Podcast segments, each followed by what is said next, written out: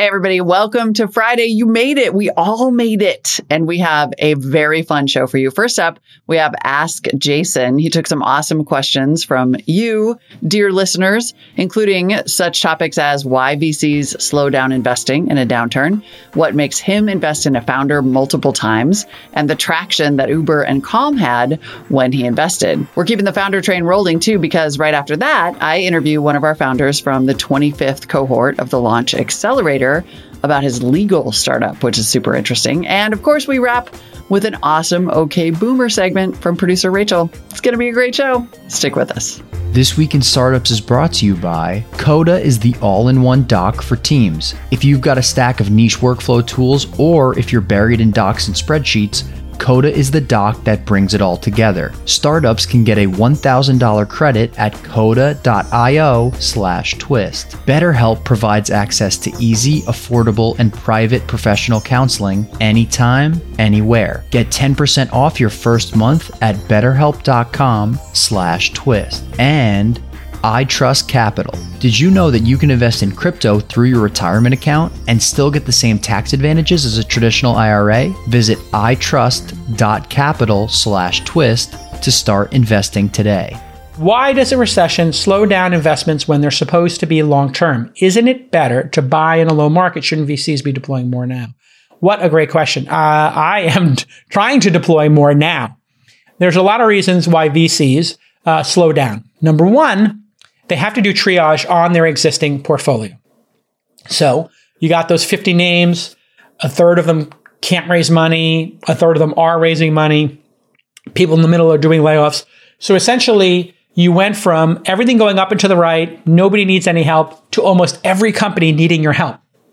That's a big distraction. That's a lot of uh, a general partner's time. So essentially, people circle the wagons in a down market. They make sure their companies are going to survive, right? So the pack basically says, let's protect all the little kids here. We're under attack. We don't want to go on some crazy adventure right now. We're gonna we're gonna make a camp. We're gonna make sure our companies are safe and secure. Number two, these GPs have to call down money from LPs. Those LPs might have told them, hey, probably a good idea to not deploy a ton of capital right now. Don't make a capital call. So if you raise a $100 million fund, you may take down 5 million of it. You may ask those LPs, give me 5 million. You deploy it. Six months later, give me another 5 million, deploy it. Well, that process of just taking a little bit of money down and then deploying it from your LPs, your limited partners, in a venture fund as a GP, the general partner, the person who invests in the venture fund who works there, that process kind of slows down because the LPs are like, you know what, we're, we do not have a lot of cash around here. Our portfolios are getting killed. Just take your time. And so that's something subtle that happens behind the scenes that could be happening right now. Uh, also, um, there might not be great deals for them to look at right now because the founders have not accepted reality and they're still trying to raise at a higher price. And so we have said, over the last six months to many companies um, listen, we really like the business, but we don't understand the valuation right now. Uh, right now, the valuation is 80 times, 150 times revenue. And the public market comps are six times or seven times revenue. And the private comps for high growth SaaS companies are 20 or 25. Yeah, we would need to, you're expecting a 75 times revenue. We expect 25. So you have a million dollars in revenue. We think the company's worth 25 million. You think it's worth 75 million. The public markets would have valued it at seven or eight million. It's high growth. Okay. So we triple it to 25, but you want to go much higher to 10 times what the public markets would value it at. And so you have this little bid and ask being out of sync, which you also see in real estate. Somebody's like, oh, I bought my house for 5 million, or I bought my house for 2 million. I stayed in it for 10 years. The market went crazy. I think it's worth 5 million. And the buyer says, "Yeah, I, I know you think it's worth five million, and it probably was worth five million last year, and somebody down the block sold for five million. I think it's actually worth three point five million, somewhere between the two you paid for it and the five that somebody else got for a comparable home." And the the seller goes, "Well, I'm not going to sell it. I'll just Airbnb it or rent it to somebody. Or I'll just use it." Uh, and then all of a sudden, the real estate market becomes frozen because the buyers and the sellers can't agree on the price of these assets. For public market companies, well, People need liquidity. It's a liquid stock. Your price discovery happens very fast. Price discovery in startups and homes is very slow and painful. And the only person who has to sell their home might be somebody who's getting divorced or moving from one city to another. And so they'll take the medicine and accept the best possible price. For a private company, the founder might say, I have 12 months of runway. I'll just wait six months. Or I'll build the revenue up, hit break even, be default alive, and I don't need your money. So screw you. That's what's happening in the markets right now. And so it just takes a little time to work out. And I don't think any VCs are bottom feeding or trying to, you know, get ridiculous deals. I think they're just dealing with the reality of they overpaid for the last three years. And they overpaid for three years. And arguably, maybe when I started investing, we underpaid for a couple of years. You know, uh, Uber and Calm at four and five million. Okay, maybe you know, those should have been $10 million valuations, but they should not have been $50 million valuations or $40 million valuations, which is where some early stage companies got to during all this, like Clubhouse at a 100 million with no revenue and four or 5,000 VCs using it. It was like, really? I didn't no none of us understood it. I might have made the I, actually asked to invest in it and I might have put a small bet in even at the 100 million. I mean, I was trying to invest before then uh, because I thought it was such an interesting, intriguing new format. Now, of course, it got knocked off by everybody right quick, but that is what's happening in the market. And so it just takes a little time to find equilibrium. I found two great SaaS companies. Uh, we've done like four or five SPVs in the last month. And I am really, really looking for great SaaS companies, marketplaces, consumer subscriptions with products in market with just a hint of traction 5,000 a month, 25,000 a month in revenue. That's my sweet spot. I know that you can get somebody to pay for your product, but you still have a lot to figure out to scale it up. And companies worth 5 million, 10 million, 15 million. Then I can make a bet of a million dollars and own 15% of the company, 5% of the company, something reasonable, knowing that 60, 70% of companies go to zero. I might hit a home run here. I need to have the ability to imagine a 50x or 100x investment. It's kind of hard to do that when the company's worth 100 million has no revenue. So, great question again from our friend Beer Script. Here's another question. This one is from Bones Sky Pirate. He asks if or she, if you or they, if you invest in a startup and it fails, but the founder leaves and starts a new company, they email you asking you to invest in their new company. What would make you say yes or no based on your past experience? In other words, what makes you invest multiple times in a founder even if they fail the first time? So, if they worked hard and they built a great product and they were good stewards of capital, one of my favorite investments to make. I know that you worked hard, you didn't get product market fit, you couldn't clear mark with investors. For whatever reason, it didn't work out. Your founder and you broke up, uh, the market crashed. Okay, what did you learn from that experience? And then tell me about the new idea because now I know that the chances of you making that mistake again are zero. you learned that lesson the hard way. The you know, it's like if somebody crashes a plane because they forgot to, you know, go full power on takeoff. You think they're making that mistake again? Well, no. or if they forgot to like check their airspeed when they were, you know, and their altitude, like, no. If you crash a plane, eh, you're gonna, unfortunately, in plane crashes, you usually die. In startups, the great thing is it's like a video game. You put another quarter in, you go fight Donkey Kong. It's fantastic in terms of learning. It's kind of like being in a simulator, right? If we're in a simulation right now, startups are like this great simulation. Hey, see if you can change the world with this company. Oh, it didn't work out. Put another quarter in. The quarter is your venture money. It's okay. I don't mind. I got a roll of quarters over here. I don't mind giving you a couple of quarters if you if you're going to play the game right and you were focused on the game and it didn't work out. Great. And uh, you know, I've done this multiple times in my career, and I think it's like one of the great ways to invest in the arc of a founder's career because founders get better and better and better the only thing that can happen is they can run, they can run out of energy as they get older. They just might not care enough. They might not see the value in it. When you're 50 or you're 60 and you you can see like, okay, there's the finish line. I'll be dead soon. I, you're like, I'm 51. And I'm like, okay, 60s, 50s, 60s, 70s. My parents are in their 70s. 80s, it's over. If I'm lucky, I got 30 years left. I don't know if some, you know, some science nerds come up and get us to 100, great. But I'm banking on like maybe I'll be here till I'm 80. Maybe I make it to 85. But I just want to have a great 50s, 60s, and a decent 70s. That to me would be wonderful. Therefore, you're like, do I really want to build a company that I don't believe in? Or do I want to, you know, not go to my kid's graduation? Do I want to sacrifice? I think a lot of people, when they get to their 50s and 60s, are like, you know what? I want to go ski in Hokkaido. Like, that's my big focus for next year is I want to ski in Hokkaido. Like I'm looking forward to that. So am I going to be crazy like, you know, some 30 year old who's like, yeah, I'll go to Hokkaido when I'm 50. it's like, well, I'm 50 already. So you do have to take that into account is some people can run of age. Now, some people are animals, right? Like Frank Slootman, he seems to be 50 and he don't care. He's going to just make it work no matter what. Some people are animals and they can just be a samurai and a warrior and they're just going to get it done no matter what age they are. But more often than not, I see people that don't see the value in that last 10 year sprint to make something amazing in the world. You'd have to have like a real sense of purpose. Now, if you're Elon and you really want to get to Mars, yeah, that could be the sense of purpose, but I don't think money will get you there. Whereas young people, they really want to prove themselves. They want success. They want money. They want power. And they might really care about the mission. They want to build a team. They want to be the boss. Like there's so many competitive aspects to young people. And that's why they say it's a young person's game. I'm not an ageist. I'm just telling you what I see on the what I see on the field is that the 40 and 50 year olds like they just can't dunk the basketball in the way that 25 and 35 year olds can. That doesn't mean I wouldn't invest in a 50 year old or a 40 year old. I think you I would do that all day long if they are dedicated to it. I just think the percentage that are actually dedicated to it goes down by half maybe. Like half the people are just like, ah, I already made my money. Ah, I want to do yoga. Half the people check out because you, you have a high degree of burnout in it. You know, 30 years on the field, you're just like, you ever see like these uh, baseball or basketball players who retire early, and you're like, you, you still got two or three good years, and they're like, I've done enough. I'm good. I'm going out on top. I'm okay. I don't need to do those extra two or three years. I made my money. I enjoyed it. And you're like, but but we want you to do another two or three years. It's like, key word in that sentence is you. you want to see me do another two or three years.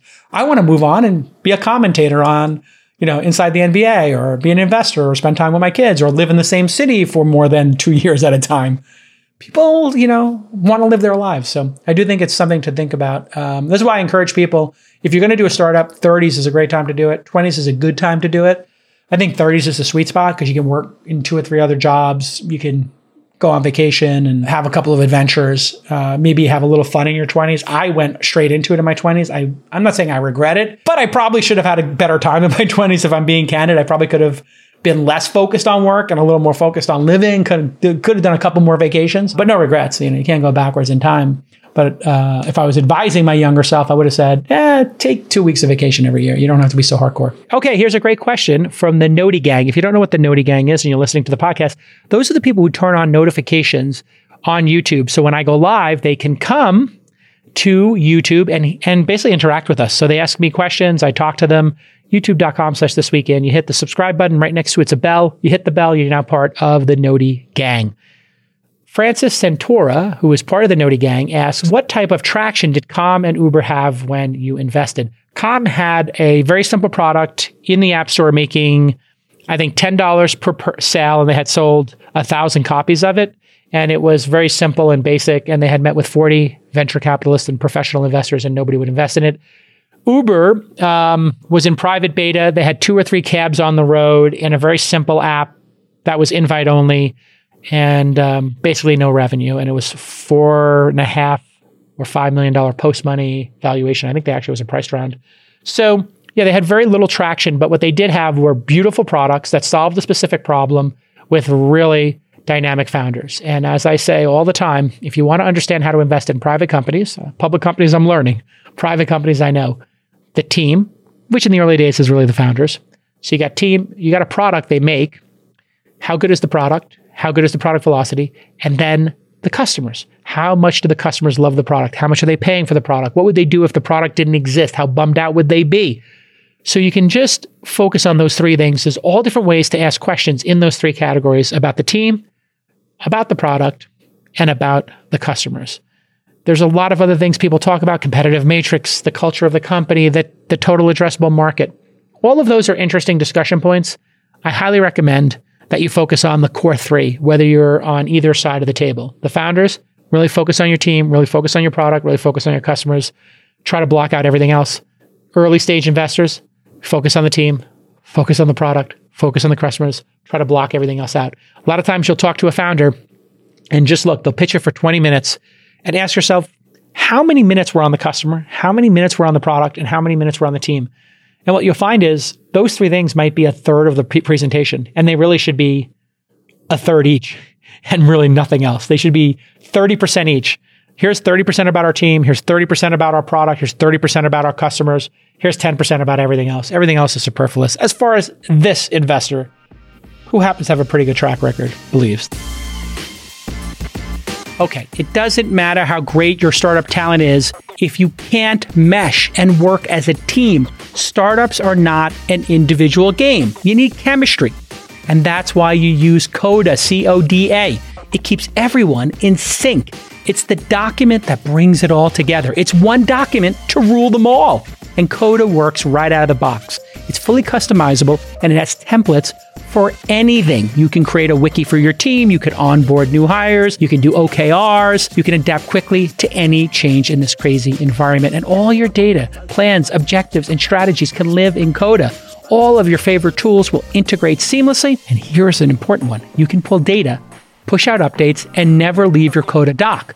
If you want to see how amazing CODA can be, you need to check out thisweekinstartups.com slash jtrading. Now, the reason I want you to check this out is because my friends at Coda helped build me a page to track each of my J trades, but it's pulling data live from the stock market and then doing calculations from uh, all my J trades, what my cost basis was, and how I'm doing. And then it rolls it up to tell you how I'm doing across all 7, 8, 9, 10 of my picks. Brilliant stuff. This is a limited time offer just for startups. Sign up today at coda.io slash twist, and you're going to get one $1,000 in startup credit on your first statement. Think about that. $1,000 off because Coda wants to support startups. C-O-D-A.io slash twist, T-W-I-S-T. All right. Thanks for listening to Ask Jason. I'm sure you learned a lot and there's more to come. Check out this great interview that I did with a Launch Accelerator founder. Stick with us. So the Launch Accelerator just completed its 25th cohort. Yes, we are up to 25. I'm going to sit down with some of the founders from that cohort over the next few weeks to dig into their businesses. Remember, I already spoke with one springeats.com founder, co-founder and CEO Anukampa Freedom Gupta on episode 1460. So go check that out. Today, I'm very excited to have Zeb Anderson, co-founder and CEO of Legal Q. Zeb, welcome to the show. Hey, thanks, Molly. Big time fan uh, from back in the day and excited to be here. That's awesome. Also, you may have the best Twitter handle of all at all the internets. You got to be kidding me. Thank you. Yeah, yeah, yeah. I tried to get it across all the platforms and uh, succeeded in about half of them. So, that's yeah. absolutely amazing. Um, thank you. Thank you. But I guess that's not what we're here to talk about. Tell me, uh, what does LegalQ do? Yeah, so LegalQ is an app and a platform to basically solve for the problem that two thirds of Americans have today, which is an ongoing legal issue of any kind. And simply, we just wanted a simple way to fix that problem. And we gave people an app that they can download, iOS and Android, and a free 15 minute chat with an attorney, no strings attached. And the attorneys basically uh, get a potential client out of it. Wow. I understand you have a quick demo to show. This is an interactive interview. Yeah, yeah. But you can sort of tell us what's happening for our audio people here. So we see the, the phone screen. Yep. So basically, um, this is how they access the attorneys. You choose your area of law and you type in your email and name. And then after that, we basically get you uh, to ask your question, which is anything from I got a DUI yesterday. What are my next steps? To uh, I want to cut down my neighbor's tree overhanging my yard. You know, what are the property rights to think about? Then you can see here it kicks it to an attorney who uses a web app because it sucks to text out six paragraphs of legalese. So we gave him a website to use. And this is uh, Travis, an actual attorney on our platform, responding to an anonymized user. But basically, she got kicked out of her apartment, didn't know where to turn to, and he gave her the next steps uh, to hopefully uh, put her on the right path. I feel like that uh, I live in the San Francisco Bay Area, so I'm just assuming that legal uh, tenant related issues are the number one usage of your platform, but probably not. it's it's up there. It actually really is. It's especially during the pandemic, it got crazy with how many of those we saw, and that's the uh, that's the crazy part about this is you know some of those questions you would think about asking uh, an attorney all the time, right? But it's just it's, it's such a barrier to entry to even know where to turn to that. You got to Google it. You got to sift through the like top 10 who has the best SEO or SEM and then mm-hmm. basically call five of them to talk to one of them to get a hold for two. So we simplified that process and made it free. How, yeah. Tell me more about the free. How do you make money?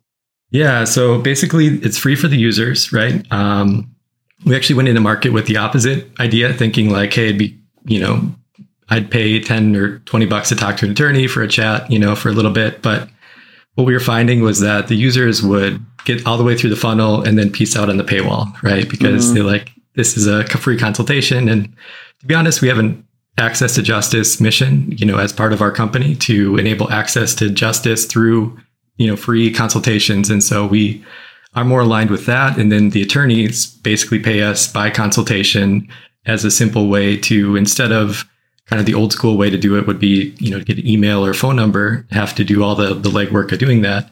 Basically, they get a one-on-one consultation time with the user and, you know, on LegalQ, about one in five turn into a paying client for the attorney. So um, it's a good kind of lead gen for them on that side, but also it's an access to justice issue on the other side.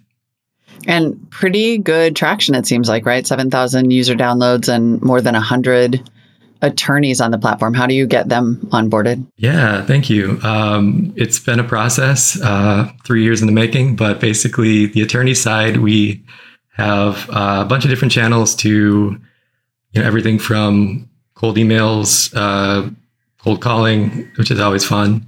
And then um, we do uh, Reddit bots and a bunch of different other things to kind of get that in line. And then on the user side, basically we can do performance marketing and you know other um, you know partnerships with bar associations to basically try to get them in the funnel. And it's it's just the simplest way to access an attorney. So that's uh, that's how we can draw both sides in. And then, so what is your pathway to 10 million and then 100 million? Classic accelerator question. Yeah, What's yeah. your pathway to 10 million and then 100 million? Yeah, it's a great question. So basically, it doesn't take a lot of attorneys on the platform to hit a lot of revenue. So um, at about 100 attorneys, we're at about a million in ARR. And uh, at the end of five years, hopefully, it will get to the 10,000 attorney mark, which would be about 100 million in ARR.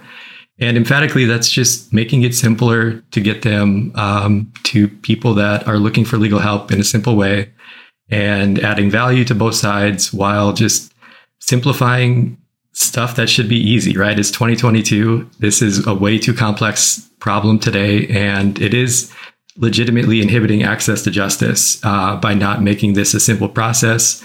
And we are uh, excited to be a part of the solution. 10,000 attorneys. How does this compare to an attorney charging, uh, you know, hundreds of dollars per hour? Like, what's in it for them? Is it that hard for them to have uh, lead generation too? Yeah. So basically, and and for my sins, I'm an attorney, uh, and it is hard to the, so there's a couple different methods that they have, right? There's like the thumbtacks of the world, which basically are quote non-exclusive lead companies, which means that, and this actually happened, a version of it happened to me once where I was trying to get a mortgage. I did an online broker and then thought I was going to go to one bank. It got literally 25 calls within the first like half hour and I shut off my phone. Mm-hmm. This is what a lot of users are experiencing today and the attorneys are as well when you just basically send them off into the wild and you know 10 attorneys click on the button and then that poor soul gets 10 calls from these attorneys. So it's really ineffective. It's uh, it's a bad user experience for both sides. And on the attorney side it's uh, our so there's 1.3 million attorneys in the us today. About a million of those are in firms of less than 10 mm. and that's kind of our sweet spot we want to you know not they don't have the marketing budgets of the big guys, but they also, you know, need an effective way to connect with users. And LegalQ is about 20% cheaper than market average by legal category to get them potential clients. And on the user side, it's simply uh, just a simpler way to access something that should be as easy as every other app that we use. And yeah. Historically, legal sucks at doing that um, for a lot of reasons. And to be honest, uh, it's one of the one of the dark sides of of the legal profession is that there's not a lot of incentive to innovate. There's not a lot of incentive to be faster at your job if you're paying by the hour, right? So um, sometimes it takes a global pandemic and a scrappy startup to kind of kick in the pants the potential um, for savings on that. But long term, the vision for this is if you think about, you know, both sides of this, right? So on the left side, the user asks their legal question by jurisdiction, by category. on the right, the attorneys answer those questions in categories. Um, it's emphatically creating a training set for a machine learning algorithm that says, hey, uh, the last 5,000 times this question's been asked in California, here's the best uh, answer for that. And, you know, at first we can give it to the attorneys to say, here's an assistance tool that they can look like a genius. Longer term, we can, you know, license that to Google or something to give everybody uh, globally access to simple legal questions. Love it. Zeb Anderson is uh, co-founder and CEO of LegalQ at legalq.io and Twitter at all the internets. Zeb, thanks so much for the time. Thank you, Molly. Appreciate it. Okay, and now a word from our sponsor, BetterHelp. Listen, the startup grind can be very overwhelming, Molly. Yeah, you guys never have a weekend. You have your family, your bills to pay, and of course, you're grinding it out at work all day, every day. And uh, let's face it, ton of people in the startup world they're dealing with burnout on all sides of the table capital allocators, founders, everybody in between. Yes. So, how can you help with burnout? You can support a healthy brain through all kinds of outlets. Hey, listen, exercise is great, don't I know it? I'm svelte, I'm mountain biking, everything. I only know how to relax through pain. I go on really, really long backpacking trips, but it works for me. And just stay away from the snakes, please. So, having a hobby is great painting, gardening, learning a new language.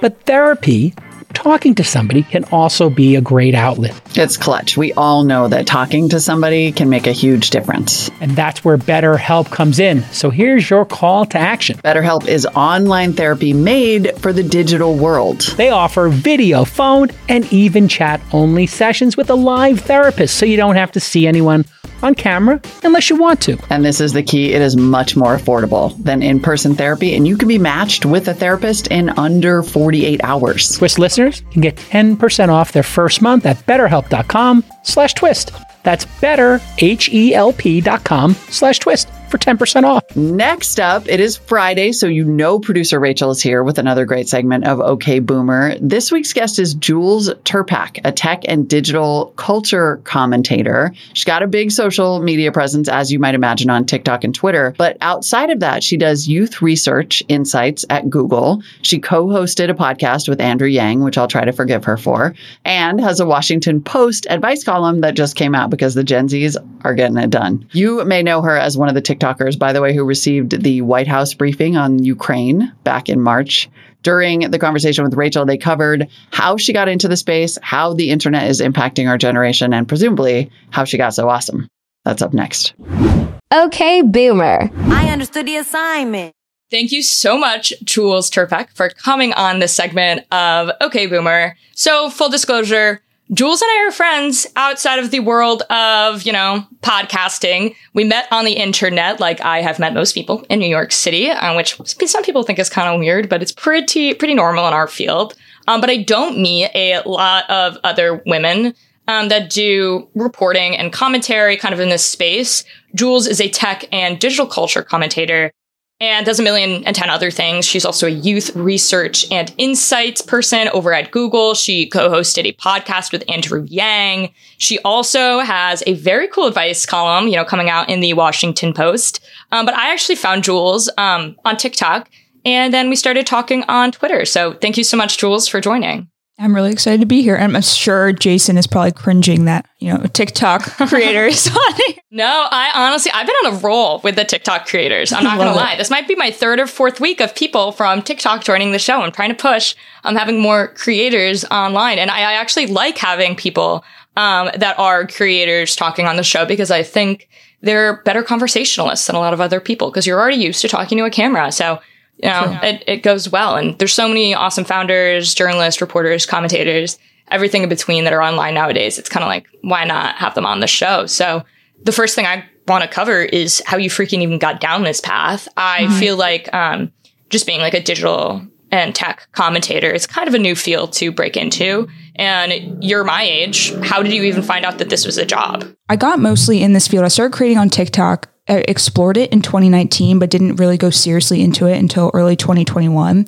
And yeah, you you know, you gave a really good intro of what I do today and how I got into this was, you know, like most people, I went to college not knowing what I wanted to do at all. Um, I ended up majoring in healthcare supply chain, which you know was a very interesting field to me. I know that you appreciate the supply chain field Love as well. it. Love it. Yeah, for sure. So um, it just definitely wasn't for me though, but it, it kind of goes back to the education system in high school not preparing you for such a big decision at the age of 18. I think it's like over 70% of college students change their major at least once, like at least once. And I was one of those people as well. I went in as marketing.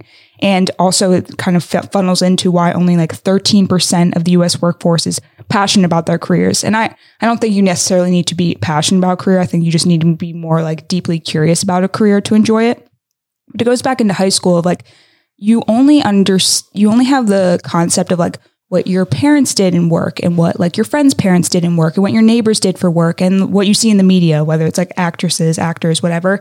You don't really know all the possibilities. So what, why the internet is so cool today and it funneled into what I do today is I got more into podcasts, you know, my junior year. I went was deep into YouTube rabbit holes. And it was when I was having my first internships. And, you know, I believe over everything in real life experience, like internships, is where I learned the most throughout college. Um, my part time jobs throughout high school and college is where I very much learned the most and took the most out of like life. Rather, like literally all of my jobs combined, probably like 10x what I learned in college in terms of value. So when I was having my first internships in supply chain, I was noticing a lot of like outdated work culture things. And it scared me a lot because I was like, how Gen Z has grown up. We're at the oldest of Gen Z. I just don't think this work culture is going to work. I was like, literally, the way we, our relationship with technology and everything like that, how it's exacerbated so much in our lives. This work culture is very outdated. Like me being uh, construed to these hours from nine to five, whether like I work better at night or whether I get my do- my work done at 3 p.m. It was very overwhelming to me. So I was getting more into conversations about tech and how it can better our lives. And I went to deep YouTube rabbit holes. And I was also introduced, for example, to UBI by Andrew Yang on like, I think it was his Joe Rogan podcast in early 2020, maybe late 2019. And these things, like, I had never heard of someone within politics that I really resonated with and that I feel like spoke for a lot of things that our generation thinks about and talks about. Mm-hmm. And he talked a lot about tech. He talked a lot about work culture. And I was just fascinated by this. And again, put me into these rabbit holes. Um, figured out I was Gen Z in 2019. Gen Z wasn't even a conversation. It was mostly still focused on millennials. I think there was maybe two YouTube videos about Gen Z at this time. And it all just funneled into um, me becoming really like inspired by these conversations, fascinated by them, and I started creating content about them because as I was learning about these things, I wanted to teach other people about them. Like I don't think I'm some smart person at all. I'm just like a normal, stupid person who's very curious about these things. And um, yeah, started creating content, and it's resonated with people. I love that. And that I um, was watching somebody on YouTube the other day, and it was more of like this productivity YouTuber, but he said something that was kind of similar to, um, I guess, your journey, but his whole premise was like, you don't have to be an expert to start writing about Yes. it. And I really like that. And I really support everybody that is interested in breaking into something um, that maybe isn't a traditional career path to just start, even if you're not an expert. Um, I got really lucky in high school. I um, talk about, you know, being somewhere where you're only influenced by your parents' roles. I actually grew up on a military base and went to a Department of Defense high school. So Wow. everybody's parent did the same thing. Everybody's parent worked for the government. But I took video production classes and I always knew I loved producing. It was never a doubt in my mind. But when I went to college, uh, I was like, I'll probably work for the government. So I did a major um, at Penn State, and I know you went to school in Pennsylvania too. Love that. Um, we I studied IST. I was like, maybe I'll work for the NSA, and now I'm still back in producing because when I was in college, I was given the option, you know, to have a little bit more free time.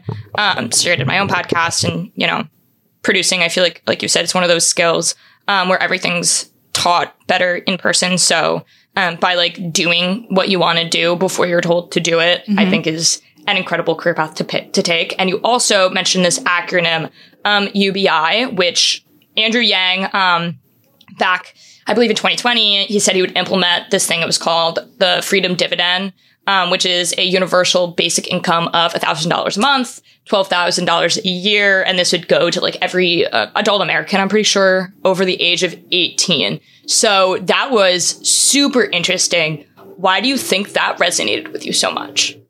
Well, so yeah, uh, pe people talking about too, like wanting to clarify that it is kind of this money is obtained through a VAT tax on big corporations. For example, his focus was al- always big tech and the fact that they make so much money off of individuals' data, and that we should. I think like we all talk about oh like owning our data, and it's talking about data. You know, it's not a sexy thing at all. And reality is, what are people going to do? Like if they have like control over their data, a lot of people aren't going to take action to you know or really like make the moves there. So kind of a, a way to benefit off of your data, all this different stuff. Why Yep. it resonated with me so much is, for example, there was a trial in, I believe it was Stockton, California. And a great example of what happened there is, you know, a lot of people can't d- take a day off of work. Like you're living paycheck to paycheck. A day off of work can be the, uh, the pivotal moment between you missing a bill and not. Um, so something like a thousand dollars a month, it could just like people can't live off of twelve thousand dollars a year. People aren't going to be lazy off of that. What it helps you do is it helps you cover the basics. So, for example, in Stockton, California, there were a few examples of people being able to take off a day of work to finally have those interviews of jobs that put them in a better, you know, more fulfilling life position, all these different things.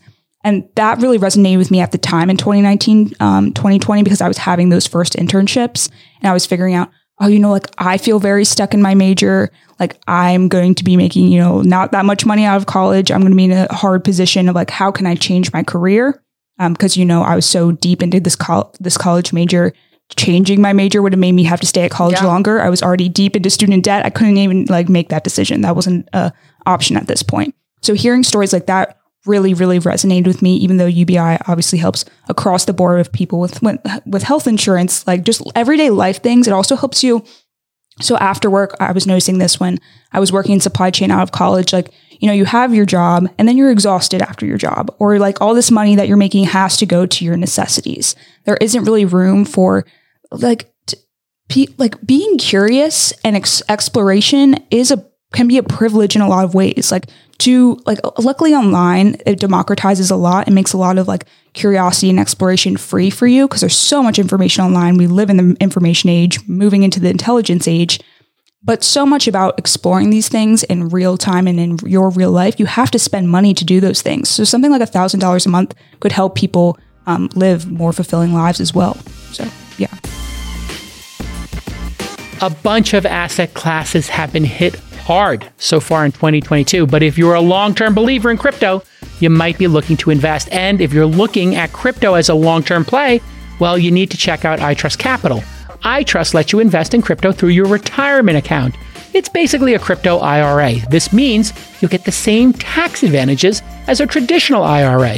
iTrustCapital has over two dozen of the most popular cryptocurrencies to invest in, and unlike the stock market, you can trade 24 hours a day if that's what you're into. The iTrustCapital platform is easy to use and it only takes a few minutes to create your account. Setting up an IRA is free, and iTrust fees are low with a 1% fee per crypto transaction. Visit itrust.capital slash twist to start investing today. That's itrust.capital slash twist. Disclosure taxes and conditions may apply, fees apply. Cryptocurrencies are a speculative investment with a risk of loss. iTrustCapital Inc. does not provide legal investment or tax advice. So you're going to want to consult with a qualified legal investment or tax professional. That's awesome. And I want to, I do want to pivot a little bit because when I first heard you talking, first off on the podcast with Andrew Yang, it was over on TikTok. And then I kind of deep dived into your own personal content where you do touch on um, not only politics, but you talk a lot about digital culture, tech. Obviously, um, big tech is something that you're inspired by as well. That's not just Andrew Yang's thing. It's Yeah. obviously your thing too now, um, which was awesome. I, Jason has been talking a lot with Molly on the show, and they've been debating: um, is TikTok good or bad? And it's it's kind of a weird question because it's a social media platform. Um, obviously, a lot of China influence. What are your thoughts on TikTok? Like, as somebody that is a creator that uses that as a big part of your reporting and your commentary, what what position does that put you in? Especially as a tech critic. Oh yeah, yeah, yeah. So I've been on um, Breaking Points, which if people are deep into YouTube, they might know that it's like a, a news show on. Yep. Uh, it's predominantly YouTube. So I've talked about this on there. I'm a TikTok creator. That's you know where I grew my platform uh, mostly on there. That's my biggest audience.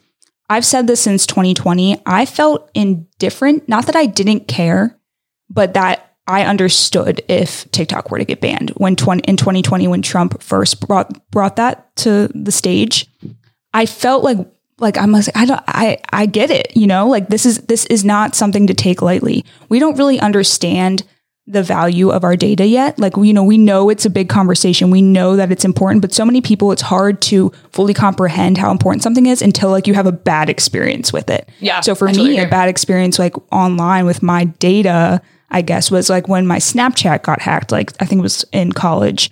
And I just felt so violated. Luckily, I didn't have any suspicious things on my, my Snapchat camera roll. still, yeah. Luck- luckily. But like I felt so violated. I was like, wow, like this is stuff that I just like trusted on this platform. I put it out there, whatever. And to know that someone has access to that, and not only do they have access that, to that, they have the ability to blast it off to the rest of the world. And that is not something to take lightly today with today's algorithms. Right. Like something can blow up so easily today. So that was my first like interaction with because I think when we think data too, so many people just think numbers and like personal information that you like actually like type out on a platform. Like, no, this can go as far as like your saved drafts on the TikTok platform.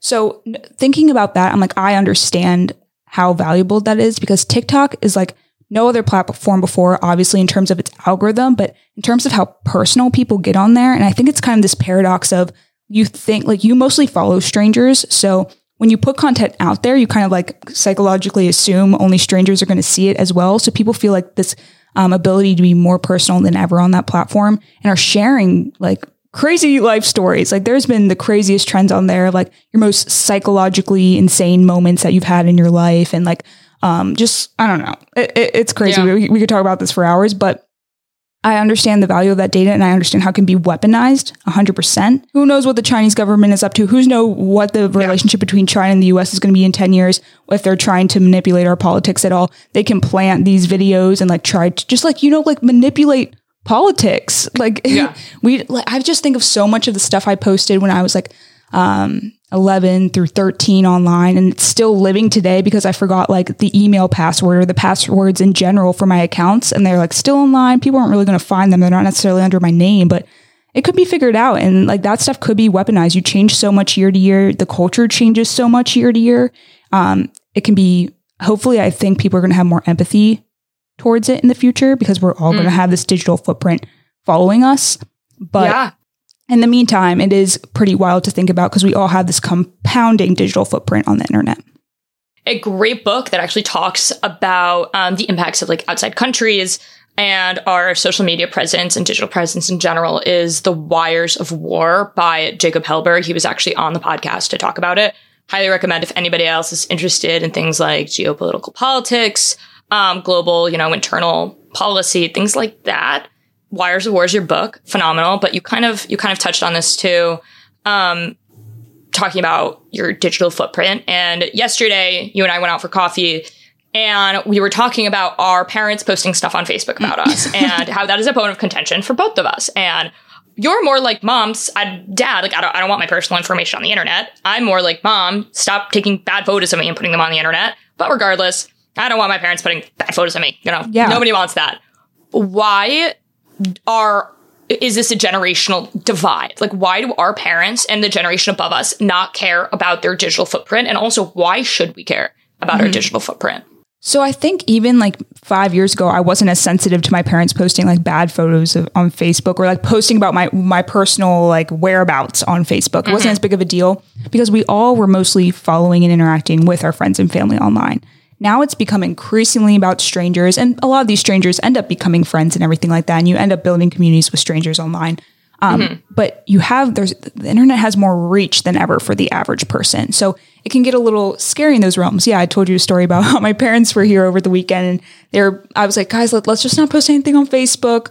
Um, they kind of just did these long paragraphs on Facebook, and I was like, guys, we don't need to be posting this information Yeah. to like your friends. I don't know. I don't know like the malicious intent of your friends. I don't know if they like want to share this with other people, and you, you just don't know the chain of re- chain of events online anymore. And I think it's like our mm-hmm. parents and everything are still in this headspace that that is what social media is about, like friends and family. And we are now in this headspace of like it is so much bigger than that Totally. and we know um, we've been online for what like a, over a decade now so we can see what we posted when we were young and how much maybe we regret what we posted when we, we were young. And there's so much online even month to month i find myself Oh my deleting like deleting things i posted So last true. month because i no longer resonate with them. And it's like i think it's important like it's important for you to feel like you have ownership over everything that you post online. And when it's like posted by other people you lose a sense of that ownership because you're not the one who can easily press delete in that moment um so it's And how it's like crazy, like, apps like Poparazzi exist, where it's the entire app of Poparazzi is actually, um, for those of you who don't know, Poparazzi is where your friends take photos of you, tag you, and then your whole profile is photos that your do friends took not of like you. that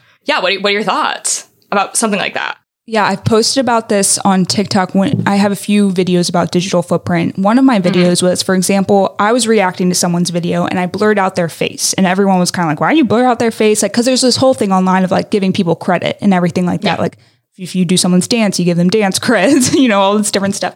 So I was reacting to their video about why um, adults are so disconnected with current tech. And like, because he was talking about it at work, like uh, they're asking him like the dumbest questions or something. Um, and I was talking about it and I blurred out his face, but on the video, it still had the credit of his username. And I was like, I don't know. And I made a video about uh, replying to a comment asking why I did this. Anyway, I was like, um, I don't know if this guy's going to regret this video in the future. It was very aggressive. It was very like, I think he was off base with it. And I was like, I don't know. He could really regret this video. Um, and so I gave him the credit via username. It was kind of like a pseudonym username, but I don't want like if he wants to take that video down, I don't want him to have to feel like he's attached to my video. Like he like and like, oh, can you take that down too? I don't want Yeah. him to feel like that. I know how that feels when people stitch or do duet your videos and they're just like ratting on you, and now you have no control over that. I also had a, A video. new, oh, yeah, that's so funny. That's like new etiquette. It's new etiquette on the internet. yeah, it's it's weird. And then there was another video where um this person went viral on TikTok. Like this teenager, they it was at a BTS concert, and it was like this Okay. older guy. He was maybe in his forties, and they're like zooming in on him. He was sitting while Oh, everyone else was standing. I hate that. It's so mean. Yeah, and it went viral. I forget what the caption was. It was something like mean or whatever. It went viral on TikTok. All the comments were trashing him. I was like, he could just like not be feeling well. Like the fact that this went like a TikTok of someone sitting at a concert while everyone else was standing went viral. This guy's probably innocent. I think he commented and was like, "Oh, I'm sorry." Like he said something like, "I didn't feel well" or something like that. Aw. And yeah, Yeah, I and I was that. talking about how Twitter has this new policy that people were freaking out about a few months ago, mostly in the political realm because they thought it could know, mm-hmm. mess with free speech. Was this thing of if someone posts a picture of you, you can I can't remember the exact language, but you can now report it as like you don't approve of that. And people were pushing Yeah, criticism crazy. of it Very interesting. yeah like they, people were pushing criticism because like uh some things are very important in like uh you know journalistic context of you know, whether it's shootings or like you know um just more aggressive things that it's important to have documentation of online but that obviously there's rules around that um that to me when reading this i was like it is targeting for the first time social media platform is targeting that like you can have a say in someone else posting you. There's things like Barstool has thrived off of this over the years, like the college yeah? Barstool accounts, like the, the you know these drunk uh, college students who get these videos sent in of them doing like really dumb to um, Barstool and Barstool blasting it across the internet and them having like no say in that being taken down or or staying up, and you know that's pretty crazy that people can just do that. So I think all Yeah. this is like important to think about. And yeah, like you're talking about like these new etiquettes that we have to consider because these things do have real world impact on people. Yeah. It's not just like this internet bubble. Yeah. I actually was on Barstool and I wasn't, this wasn't for being like anything crazy. I think I was on a slip and slide in jeans. I was of legal drinking age and there was alcohol in the background. Um, but at the time I was a part of an organization that doesn't allow photos of you to be on the internet where there's alcohol being placed. And if, even though the photo was taken before I joined that organization and I posted on my personal account before I joined that organization, it wasn't allowed to be reposted while I was a part of it. Right. And Barstool posted it. And I remember being like, Like the main like account. it wasn't a yeah, and I it might have been the pen. I think it was Barstool Main actually, and they did, I- they actually did end up taking it down, which was good. But um, and it wasn't it wasn't a bad photo. It wasn't like it wasn't unflattering. I was like, it wasn't. I can't imagine being like somebody like you know like you post a bikini pic and somebody reposts it and then you're like, oh my gosh, now like I'm like being seen in front of this audience. Um, like I can't imagine that happening, and luckily that ha- that did not happen to me. Like like I said, I'm not embarrassed by the photo at all. In fact, it, it might honestly still be up my personal account, but I still felt like, dang, Violated. like I, yeah, I was like, don't, don't do that. And I can think that was like the very first time where I was like, you know what? If it's on Instagram, it is fair game. And there's no other way of putting it. Like fair, it is fair game. So if anybody out there, especially in college, um, is posting anything on the internet that you don't want to be um, picked up or circulated by anybody else, just don't post it. Like, do not post it. And I think um, going back to like the etiquette, um, I think this is a super weird time for our generation, being the older Gen Z, where we had Facebook, and I remember like people would just start talking to guys, for example, or talking to girls, talking to whatever significant other they had. They post on their status, they change their status, they post photos of them. Now there's this whole premise of like soft launching your significant other. I don't even want my significant others ever to be on my social media at all, hopefully, until I'm, I always joke and I'm like, yeah, until, until there's like one year of marriage, you know what I mean? I think I retweeted that tweet of yours. Yeah, Yeah. you were like three was- years into marriage. yeah. I'll post. right? And it was a joke. I mean, like I don't really care that much, but um, I just think it's I, it's more to um, like I was kind of exaggerating this like total shift away from this like Facebook culture where we would post like every single friend of ours, tag them, um, significant other, to now having this thing where you soft launch your significant other, um, which is basically like posting a photo without their face in it. And then finally launching them, which is a photo with their face in it. I'm like, Dun, this dun, is dun. so funny. Yeah. Like, I'm like, this is so interesting. And like I said, like, I don't care that much, but I do think it's interesting, um, that it has become something that's just like more and more guarded. And why do Mm-hmm. you think that that is like soft launching became a thing and launching your partner became a thing rather than just like posting if you're in a relationship? I think it's kind of like over the years we saw people, you know, breaking up, getting with other people, and then like their feeds would have like multiple boyfriends on it, and people were kind of like, "Oh, this is like." You you notice like your digital trail now, and you notice that Yeah. these platforms are like your life archive. And a lot of people, when they would break up with someone, you know, they're they're Delete all the Yeah, they're deleting the photos. That was a big thing, but some people don't, and it was just kind of weird to go through the profile. You're like you're seeing their evolution of relationships.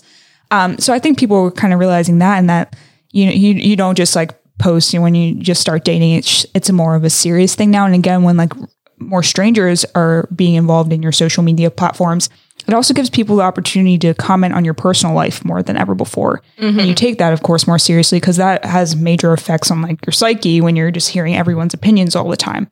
Totally.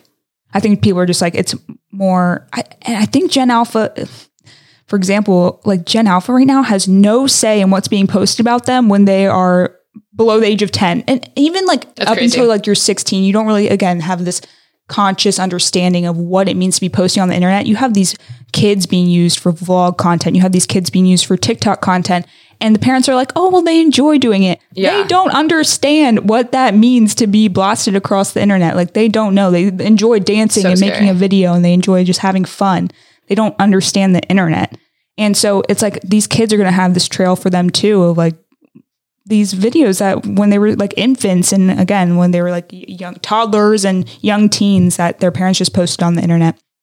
And it's i think they're going to value privacy more hopefully because of that. I think uh, Wh- whitney cummings actually who's a comedian she made an interesting point on a recent podcast that like for example instagram's becoming uncool too because whatever your parents do becomes uncool to teens like if you see your parents on instagram all the time you're like well i don't want to be on instagram i want to be on the platforms that they're not on as well Yeah. even though other platforms are more engaging it's like that's also a factor of it too culturally so like i think because like oh ev- like gen alpha my parents and like all these older people are all, were posting every aspect of their lives like i'm going to value privacy more maybe we'll see that happen Yeah, and if people are more, I am freaked out by family vloggers. It freaks me the heck out. I, I guess I wasn't really. We, we I, my parents could post, I guess, on um, they could have had a blog, but that wasn't really a thing when we were younger.